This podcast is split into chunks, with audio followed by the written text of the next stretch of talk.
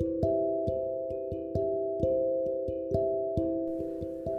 was almost midnight, and I had already made it up in my mind that I would wake up to a bad news.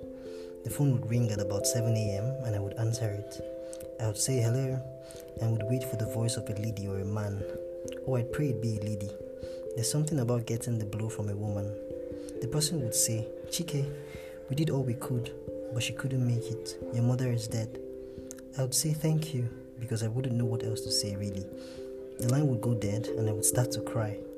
At the same time, I prayed for a miracle. Anything, really, anything. In my drunken thoughts, I find myself in a deep sleep. A strange land and with strange creatures I haven't seen in my 27 years of living. Not that I have seen a lot of strange creatures. It started with a sound, strange and enchanting, almost calling out my name, Chike.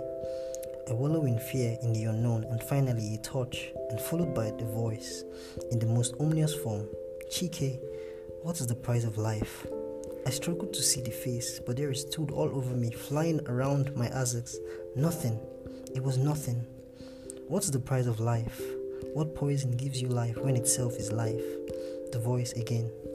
It felt real, and I felt like my life depended on my answer. I mumbled my words. Nothing was coming out from my mouth. Nothing.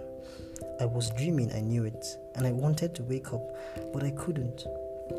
What is the price of life, Chike? What is the price of life, Chike? Even more ominous now. I woke up spitting just on my right shoulder. I didn't know what just happened. I'm not one to drool in their sleep, but this spit had a mind of its own and it smelt.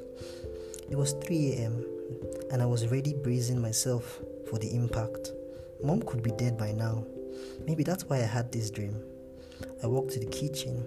I still feel the effect of the vodka Maybe I'm just dead tipsy again, I thought. At the kitchen, just on top of my fridge, a book. It looks like the Bible, only that it wasn't, and it was blank. How did it get to my kitchen? I opened the empty pages till the last page where it says, What's the price of life, Chike? What on earth is going on? I thought. This is a joke, and I don't need this right now. I left the book just about how I saw it and went back to bed.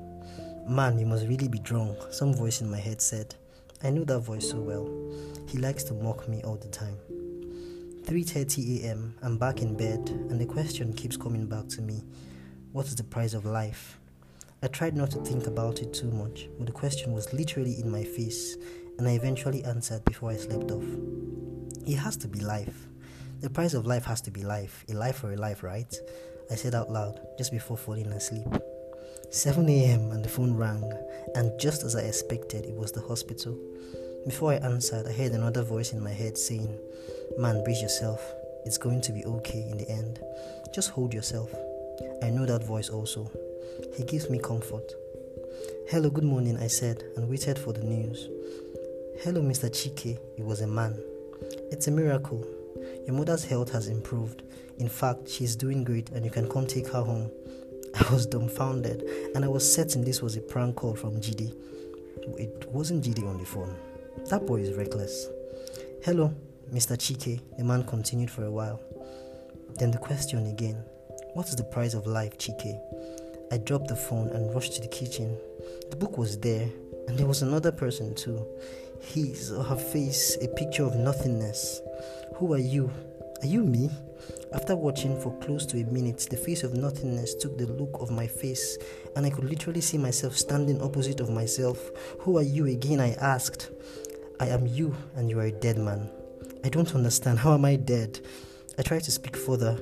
Then I started to feel the life leave my bones. Everything slowed down, and I could tell I was dying. But why am I not falling? Why am I still standing? Why is everything so much clearer and sharper? Mother, I see my mom. She's right there at the hospital bed. I've never seen her smile so hard. Alas, the price of life is life, so I am happy to die for life.